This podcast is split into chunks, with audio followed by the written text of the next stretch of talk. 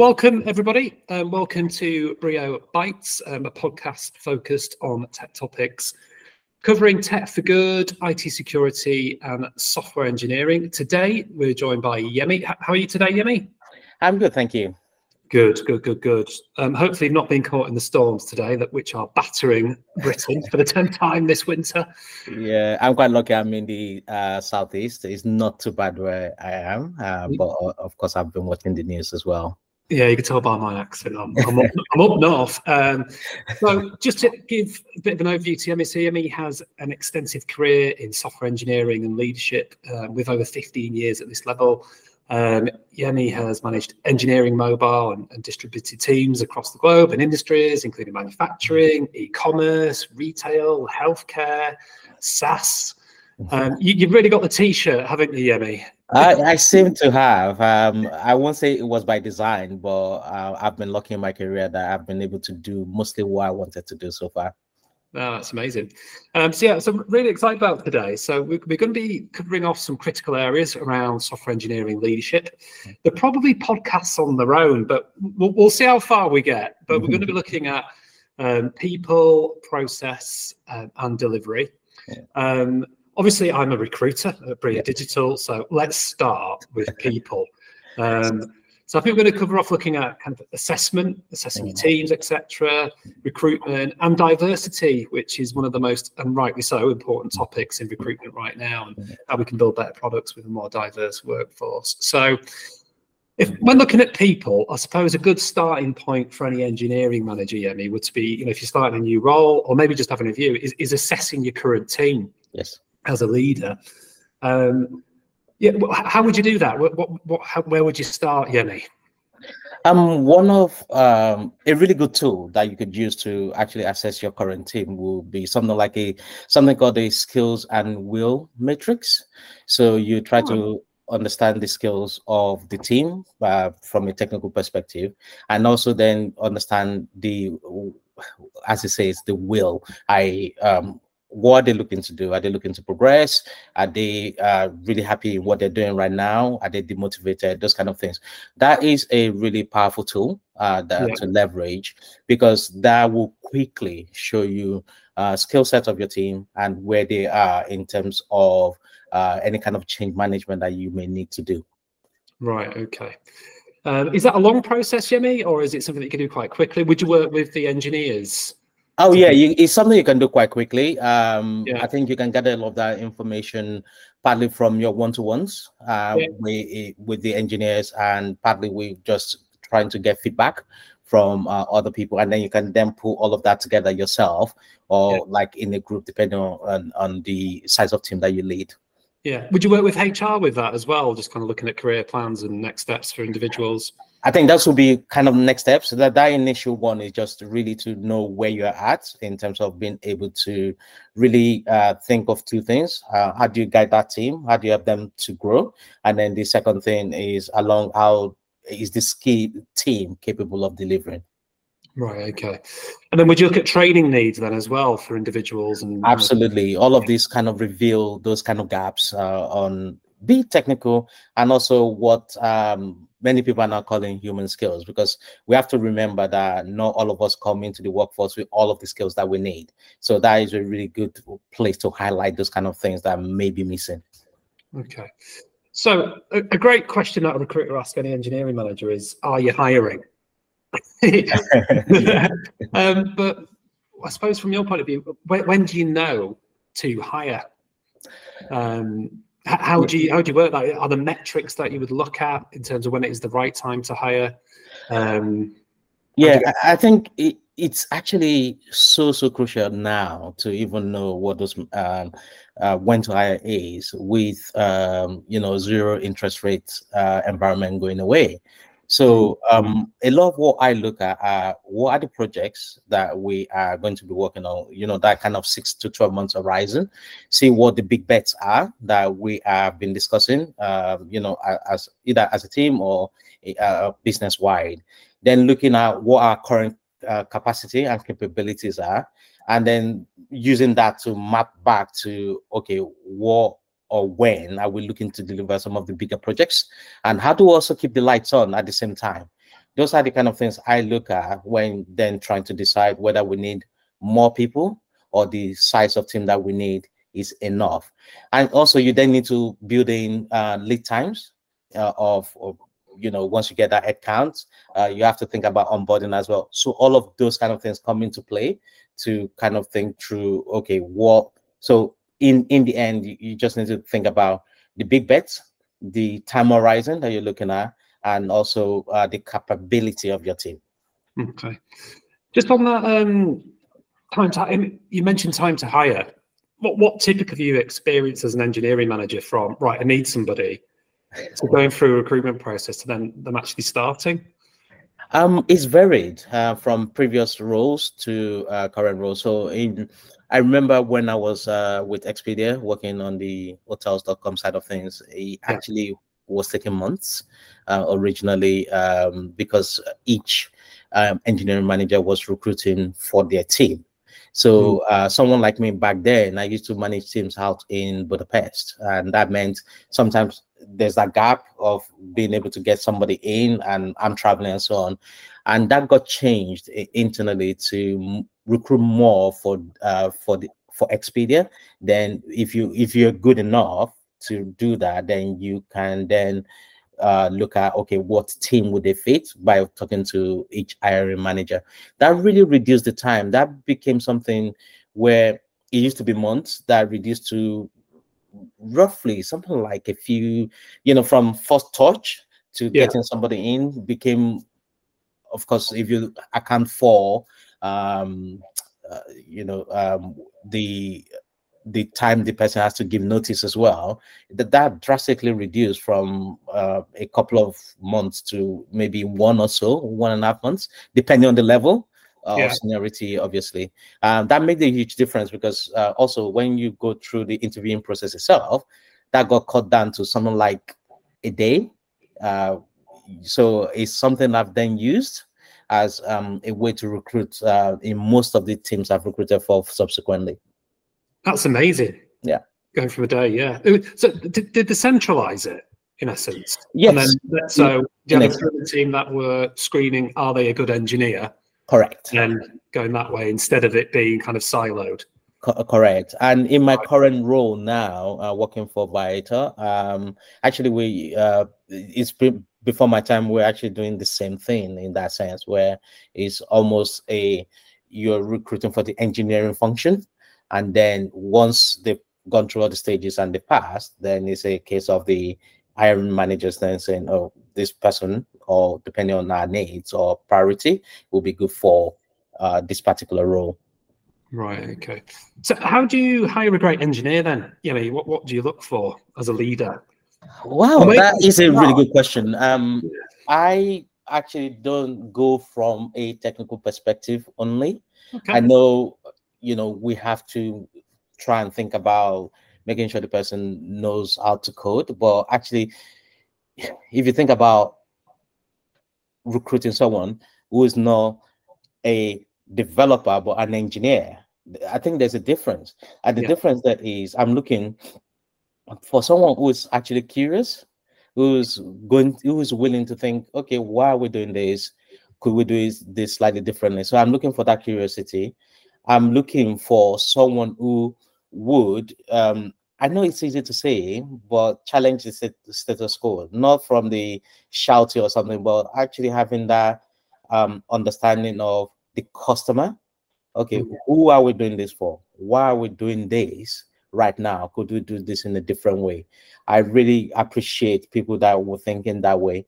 And it's makes a huge difference because uh, to to the product that you're mm-hmm. building because you could get something out quicker but something might take slightly longer but being able to ask those questions being curious about what we're doing uh, is really important to me when, when i'm recruiting i'm looking for someone also who is looking to um, instead of a know-it-all someone who is constantly learning um, yeah. an, an, example of myself, I'm currently, uh, although I'm a senior manager myself, but I'm uh, right now learning data science uh, with Python. Uh, Python is a language I've tried in the past, but actually it's now clicking, uh, maybe because of uh, experience now.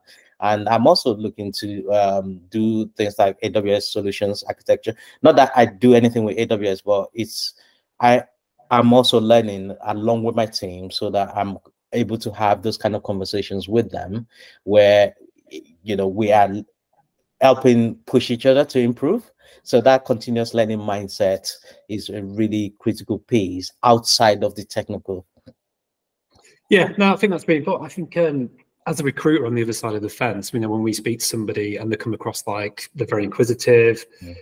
it, it can be really difficult when you're going through a maybe more of a corporate process to highlight that to the end decision maker. In your case, yeah, it can be really difficult, especially when they're going through exercises of have they got .NET or Java and or Python. Um, I would say some of the best engineers are probably more polyglot. Yes, they know how to fix problems and how to communicate it as well. So, um, yeah, it's been a frustration of mine over the years. I think one of the ways I've um, you know overcome that kind of or you, you do have the, your set technical side of things. But one of the ways is actually as as a hiring manager myself making sure i'm prepared. Like what are the questions i need to have set uh, before i go into that interview? Yeah. what am i looking for? What so if i'm asking this question what am i trying to reveal of the candidate? That is so important to me and it's something i actually learned in in a previous role as well where having that time to think about what you want the role to do. Therefore, asking the right questions of the role actually means you can say no quicker. I think sometimes people forget that the interviewing process sometimes is a way for you to say no quickly, so that when you find the right person, everything that you are looking for is there. Mm, that's really interesting. So yeah, it's it's important to prepare as well, isn't it, for an interview? You know, as, as an engineering manager and, and how you get it organised. Um, let's talk about diversity, Yemi. Yes. Um, especially in engineering functions and product functions. Um, you know, engineering can be very male orientated um, in the UK, and I think there's probably a part that recruiters and, and hiring managers and uh, internal TA.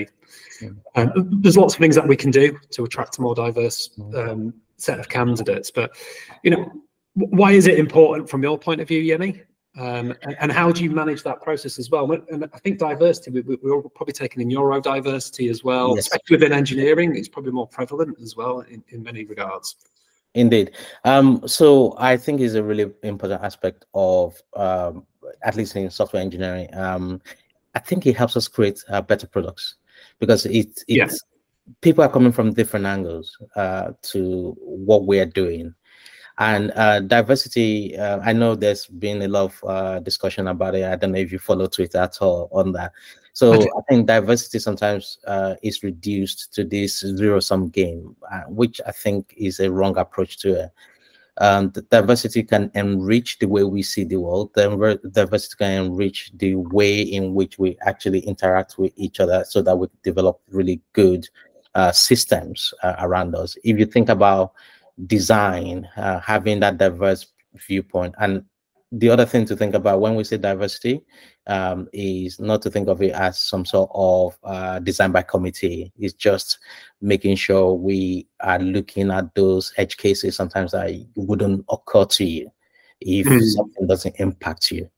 Um, so how do how do I kind of um, encourage uh, us to do that in what I really try to do is working with talent uh, partners and really driving the, this point home and looking really top of the funnel, like as we go out to market to yeah. try and recruit. I think that is the first, that's the right place to be casting our net really wide or wider than maybe we do today. And that is where we see a lot of the uh, impacts by going out of our way uh, it does mean going out of our way sometimes to to look outside of where we would normally look. Yeah, I think it's, um, so. From our side as a recruiter, yeah, me. So there's tools we can make sure that we're targeting a, a more diverse mm. range of people. We can send reports on that. It's also how we put together a job advert as well. And there's you know, AI is great for this as well. Mm-hmm. Um, but when we're, we're, posting out an advert, we see if it's more masculine, if it's going to yes. make sure that it's more neutral, yeah. or even the other way as well, more feminine. Mm-hmm. Um, also, just removing bias as mm-hmm. well from mm-hmm. the supply chain. So we use portals where we can, you know, blind CVs, etc. Yeah. Um, but it can be frustrating as a recruiter when you know you're searching for, let's say, a software engineer around a location, and it is 95% men. Yes. Um, and it's it's just yeah. Unfortunately, is the case, but there, there are other options, and I think it maybe goes to when we talk about productivity and other things in the UK. Other options that we can and should consider, but obviously it's a business need sometimes, and all uh, that is how are we looking or where are we looking for the next generation of engineers that we want to bring on? So, example, boot camps um, could be uh, one area that uh, we should tap a little bit more into. But when you think about boot camps as well, um, there is obviously uh, self-selection there because someone's paid a lot of money to be able to go through that. So it's not that it's wrong, but then there's a self-selection aspect of going through boot camps. We could look at obviously more graduates as people yeah. uh, to to bring on board uh, and so on. So there are various ways, but in some cases it does need investment, and mm-hmm. it's just um, one of those where uh, you someone like myself, I need to be more of an advocate for those opportunities. Something that uh, I worked with our talent team when I was at Thriver on was bringing on graduates um, as and the whole engineering team was actually on board and it, it went really well. Um, so that that's one uh, option obviously is look at the graduate talent pool. We saw some really great candidates when we yeah. did that. It was amazing. Unfortunately, we could only take two and there was even uh, talk of oh could we take three because it was that you know the talent pool was that good but in the end we thought you know we can we could only support two. Yeah, I had a lot of success um, with school leavers as well. Mm. Yeah, um, we were asked to find some graduate software engineers a number of years ago. Um, I think there was about five in total. Yeah. And what we found was that a lot of the school leavers at 16 that had actually had industry experience and were programming in the spare time mm. were actually better than the actual graduates with a computer science degree. Yeah, it seems like five years behind the the uh, the guys and girls that had actually gone out and learned modern programming. Uh, I've done loads in the spare time. It was really odd. Yeah, I felt a bit sorry for the graduates actually. and I think that their expectations were were, were, were really high. Yes. Anyway, yeah. um, just in terms of diversity of candidates, you know, how do you ensure that they're fairly assessed when they go um, through the process? I think it, it, it, does depend. So mm. that's where you think about something like neurodivergent uh, candidates, for example. I think it's really worth thinking about that solidly and making the right accommodations. For example, um, you know, for some candidates, you really need to make space. Maybe you, you need to make sure things are quiet as an example, uh, you maybe need to look at your questions again, like the same questions, but how would you ask them differently? You wouldn't change it, or at least I wouldn't try to change it, but it's like I, I have to think consciously, okay, would this question make sense in this way that I'm asking it? So those are some of the, again, goes back to preparation and really understanding the candidate um, ahead of time uh, that, that depending on what you've been told, and preparing yourself for that candidate to make yeah. sure you're not using one size fits all for everyone. Okay. And what does a good process look like for you, Yemi? Is it um, first stage telephone, virtual, face to face, test, final? Um, all of those things. I, I think mm-hmm. uh, th- there's a good uh, opportunity to do something like a phone screen just to make yeah. sure that there's alignment on the technical aspect. There's alignment maybe on uh, values or something like that. Just those are really quick ones. And then uh, when we say face to face, I do like that, but not in office face to face. I think we've moved away from that. Personally, isn't it? Uh, yeah. virtual face to face. I think maybe we should start calling it. It's definitely something. Um, when thinking about the technical uh, side of things, um, two uh, options, um, or at least I like my teams to think about providing two options to candidates. One is to collaborate in a pair programming exercise. And for those, um, I tend not to be looking too much for the technical. Obviously, I would like the, them to do well, boys.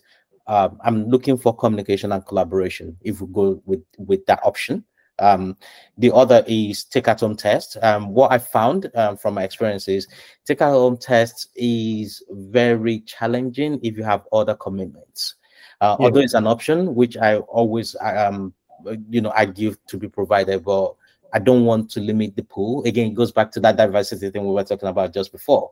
Um, but it's an option that is there if you can take it at home. That's why I have this idea of try to make sure we can do some sort of pairing on on, on the day and make sure it's nothing esoteric uh, that we're doing. It has to be based in the reality of our work day to day. Yeah. And then the carton tabs similarly. And then when that is brought in, we we we talk through it and we think about system design uh, depending on the level. And also we look at things like uh, uh, values fit. Um, in, in, so I I'm not too sure about cultural fit that people used to call it, but more values fit uh, is definitely something that you would. That's really interesting. yeah, that's really interesting. Culture versus values, because the mm-hmm. culture of the company might genuinely be awful. it could be. It could yeah. be. And also, uh, I think one of the things about values that we also need to be conscious of is some of it is aspirational. We're aspiring yeah. to it. It's not that we're there yet. And I think if we're honest about that for ourselves, it helps us when we're gauging our candidates as well. Yeah, no, that's great. So we've covered a fair a fair bit there, but let, let's say you've gone through an interview process you found your candidates. Now, something that I've noticed in the market is somebody can have an amazing interview process, the land on day one, and the onboarding. They've not spoken to anybody. It's been appalling, and it just creates such a negative impact. And I'm not sure a lot of companies in the new remote reality that we live in and hybrid um, have really mastered it um, at all. So, um, have you got any thoughts on that, Yemi, just in terms of what a good onboarding looks like? Absolutely. Um, again, some of this is not original thinking on my side, but what some some of the things I've seen in the past that's worked well and has worked in my current roles are uh, again intent, and intent is key. Thinking about the person you're hiring is key because they're an individual that needs to come in on day one and have that. I think I joined the right company since when yeah. when they land, rather than oh dear, uh, everything looks good, but yeah, uh, uh, what's going on? So, uh, what are the kind of things you can put in place, and that really works? One, think about your team and then the organization. So almost uh, go, okay, what are the things around the organization that they should know on day one, and try not to overload them. Try and spread it out over the coming week or a month, depending on you know the team they're joining think about um, getting them bodies uh, too. Yeah, one great. for the team and one that is more like a organization historian, if you yeah. like, like at a uh, company level one where they can tell you for historical reasons why that is the way it is, or if if not that, someone that's just outside their team as well that maybe has been around for a little longer that they can reach out to to go okay why do we do it this way kind of thing that that that can be useful for them. And then um have documentation. Really like um documentation is not a bad thing because it's your you are basically storing historical knowledge and decisions. So make sure you you organize those knowledge bases well for new starters. That almost like have a start here page where you you can link them to all the different things they may need to know. Understand the slack channels that they need to join um, on day one and have them added. And where possible, the ideal is as a hiring manager to reach out to them before they start there. Let them know, you know, depending on um, the company, let them know where they're coming to, whether you're going to be there or not, who's going to be meeting them, all those kind of first day practicalities you need to do. Then, for the kind of thinking longer term in terms of onboarding, have a document prepared for for example, to say in the first 30 days, these are, are the expectations that we we have for you. And um, the, those those things make a huge difference. Some other things you can think about doing is have short five minute videos, maybe using Loom or similar technology, where you don't need to be with them 24 7 maybe in the first week you're doing the in-person thing but then you can point them to if you want more details here here are all of the different um resources that you can then go deep dive into if you need to. Yeah, I think it's all about setting goals as well when people yeah. come into business. Often they want to impress. Yes. They don't know how to. They don't know what good looks like. They don't know how to get to the next level. Um, I think like that's across the board. So yeah. So for example, with my team, uh, we're doing something like literally we just had a workshop on this topic uh, because I only just joined uh, Viator, and we are in the process of beginning to work. We have something already, but we're making some changes. We want to deepen what we're doing around onboarding, and it's been really cool to see everybody wanting to collaborate on that. Yeah, no, that's brilliant. Right, so we've defined what we wanted. We've got a diverse team, and they've been onboarded amazingly. Mm. So now we're at process. So I suppose process is a little bit. It covers a bit of culture as well. Yes. Um, so, you know, what, what process have you put in place, Yemi, to have a you know engaged engineering team in the past? Yeah. So um, the first thing is trying to find a process that fits the team because each yeah. team is different and made up of individuals. And the key around any kind of process you are trying to put in is uh, one, uh, the minimum possible so that they can get on with the work they need to do. Um, you want to build something where they, the team themselves can actually drive improvements to it. So it's not you dictating, you're working with the team to make sure it's the right fit. And you're also working uh, to and with the process that creates trust in the team so that they can make the change that is needed without necessarily being told to make that change because they can see it themselves. So what does that look like? So for uh, me, I tend to work with teams on uh, starting with things like workshops to just walk through okay what's number one what's our team identity? What we here to do? What are the team operating system? How do we want to communicate with one another? And um, all of that then drives things like uh, do we use things like scrum? Do we use things like kanban? Whatever that looks like depending on the nature of what we're doing. And then um, helps us to think through our stakeholders and how we communicate out uh, our regular work. So th- those are the way I approach process.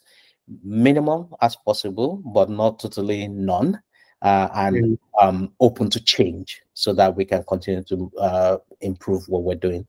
Okay, how do you keep those line of communications open to kind of build trust and transparency with your team? Do you do that on one to ones, or you you try and create a culture where everybody can chip in, sharing ideas and concerns? Yes, it's a combination of one-to-ones is uh, um, one way to build relationship directly, and then the you have you do need the team level things as well. So you think about things like retrospectives.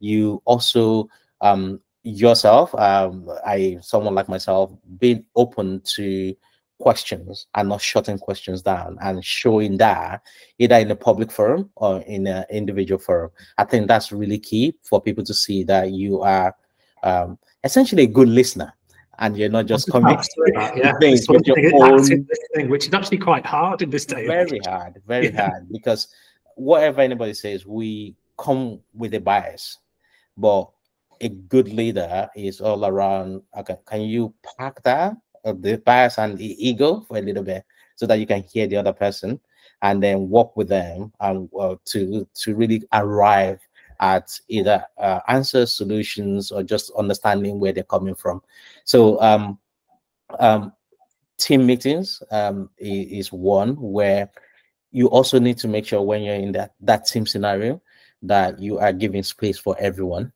uh, yeah. It's easier said than done, but you you really have to make a conscious effort to give space to people to to actually um, say what what they're going on. And there are other cases where you might make things anonymous, where you, maybe you do surveys and so on. So depending on what you're trying to get at. Cool. Um, another thing to cover off in it, obviously, as a recruiter, I'm speaking to a lot of people where they're kind of facing a more uncertain climates have either obviously been made redundant or maybe team members have gone. Um, so just a question about leading, you know, through through change. I mean, how do you navigate organizational changes and keep your team motivated as well through uncertain times? Yeah, um, I have been through this myself. Um, so it, it's it, it's a challenge because you are you're not sure what's going to happen next uh, sometimes. Mm. So, uh, as a leader, I think the most important thing I have done is try to be as transparent as you can be based on the information that you have. Uh, transparency doesn't necessarily mean telling you everything uh, by the chapter, but is being able to explain how a decision was arrived at if you do know. That's yeah. one. Second is communicate again on based on your knowledge of the situation and then help people uh, because they will go through highs and lows and be really understanding of where they might be in that in that uh, change curve and being there to to support them.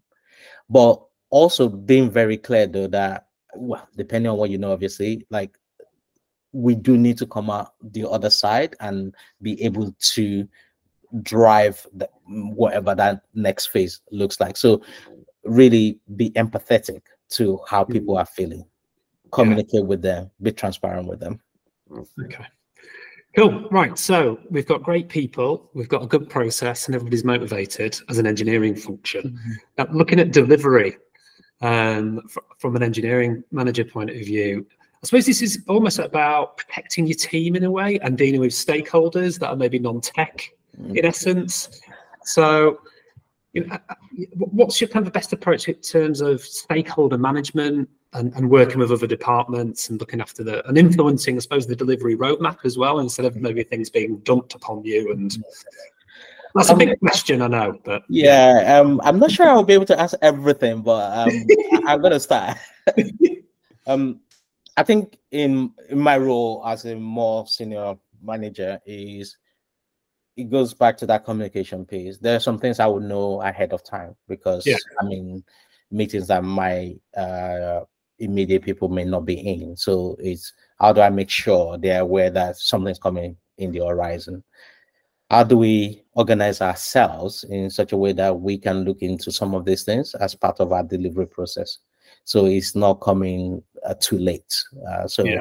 if there's some investigations or anything we need to do ahead of time, can we cover time to make sure we're we're ahead or just about uh, you know uh, right there and not having to spin our wheels uh, when the time comes because that that does impact uh, delivery yeah. and then the the biggest thing i think is uh, for me is actually empowering the team themselves uh, and really helping them to work where possible across teams to ask the right questions to chase up on on people and obviously escalate to someone like myself if uh, something is really blocking them. But actually, I, I drive for teams taking ownership of what you know what they're doing. with me being there to help with unblocking, escalating, uh, sometimes prioritizing as well. So mm-hmm. how do I empower my team is always my first question when it comes to delivery because ultimately they will do the work. The uh, where I can come in is I do have technical background and technical knowledge. I may be able to ask questions of the team that may they may or may not have thought of, or I may know something because I've been exposed to uh, a meeting or something else where can I can help them level up on certain areas. So drive for the team to really be empowered to make decisions to also communicate outwards is uh, where I tend to be, but making sure I'm providing that uh, information, that communication, that, that transparency um, uh, to the team. No, that's brilliant. We have covered a lot there. I'm going to ask you some bonus questions though. I'm in a good mood today. Um, no, obviously we, we described your experience. I, I, think you've given some great answers today. I think it's been really informative. But what advice would you give to any aspiring, maybe lead engineers that want to become an engineering manager? Is it right for everyone? What What do you think is the core of becoming an engineer? Is it just to get away from code? Are you tired, or yeah. I think there needs to be a bit of an ethos there about becoming an engineering manager? I think you there are two one of the great things compared to what i was doing maybe 12 15 years ago um honestly i couldn't see a different path than you're an ic then you become a manager that was the path obviously that's changed a lot since then yeah. where there's really good IC route and there's now really good engineering manager route or or, or let's say management route. Yeah. I would step back and ask myself questions around um, if I want to go down the management route, uh, why am I doing this? Um, would I be happy to let leave the reins to others to uh, basically for me to deliver through others? because that's the key here. Mm. As you become an engineering manager and you go more the management route, you really are having to de- deliver through others. If you are a perfectionist or there is there's something where you still feel like you need to jump in, you really need to think carefully whether that's the right route for you because we really have two good routes now where you're an individual contributor can get to staff engineer you are going down the management route, you can go to CTO level or whatever that may look like for your company. So yeah. step back and think, why am I doing this? And then second question, do I like people? um, you can um I shouldn't be recruited if you don't like people. Um that that to me it's it's actually the fundamental to everything wow. that we've discussed here. You need to want to work with people. You need to want to see people grow to go yeah. down this route. And it's very challenging. You see first time managers where they still want to be on the IC path, but at the same time do a little bit of the management route. Um, you can't have it both ways. I know there are companies currently preaching, oh, 20% time of an engineering manager is in that they need to use uh, to code. And personally, I'm actually not against um, managers who want to code. I think it's their right if they want to but you still need to come to it as your fundamental role uh, is how do I develop my people to have autonomy, to have mastery, to grow in in in the way that the company needs. And also, if it's not, they can do it here. How can I help them to get to that next level elsewhere? Um, it's a, a question that you really do need to ask yourself. So, people is fundamental. And you, you, if you step back and look at almost any project that fails, is it the technology that really failed? It tends to be people because either we don't listen to each other, we haven't grown the person to get to the next level, and so on. It's people fundamentally yeah. that we deal with. No, that's brilliant. I think what I've seen, uh, I've seen a lot of techies, like really ingenious technical people that have gone into management. I've often felt as because they just didn't want to be managed so they thought they'd become the manager. Um, not really fundamentally maybe wired in the way to be an engineering manager and, and maybe bringing people together. Just yeah, you, you you find that it really some really good engineering managers may not be the most technically gifted. Yeah, but they they have that combination of empathy for people and the technical chops as well. Yeah. I mean, they just not be the Einstein of the technical world, but they know enough. But they know that to achieve anything, they can rally the troops and yeah. Get them high performing, which is where you always want to be because you yeah. want them to be able to master what they're doing. Cool. Right, last bonus question then, yeah, makes we've covered off loads today. What what do you think the future is of software engineering right now? There's obviously loads of hype about AI. I ask it on every podcast, but do you think it's um, going to affect massively engineers in the future, or do you think the role of an engineer becomes more of a business logic type, process driven person? What do you think? I think it will affect engineering in the future. The question in my mind has always been when. Yeah. When um, you know, when will that curve of adoption of all things AI in terms of um